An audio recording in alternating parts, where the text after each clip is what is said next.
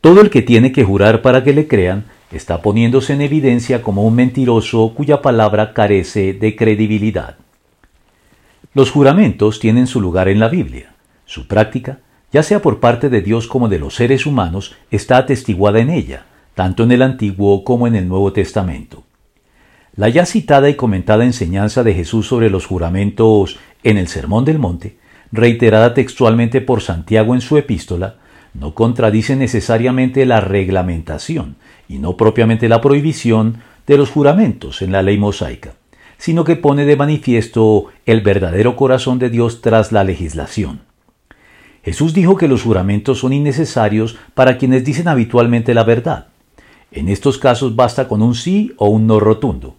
Sin embargo, esto no prohíbe todo juramento por parte de un creyente, como por ejemplo los requeridos por los tribunales o en alguna ceremonia solemne de posesión de un cargo.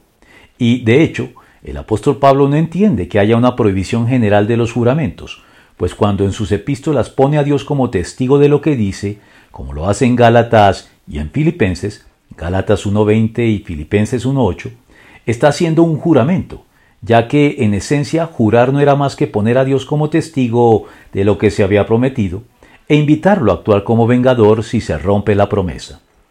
Es pues un legalismo fanático por parte de un creyente negarse a jurar cuando así se lo requiere una autoridad competente y legítima, argumentando una malentendida objeción de conciencia.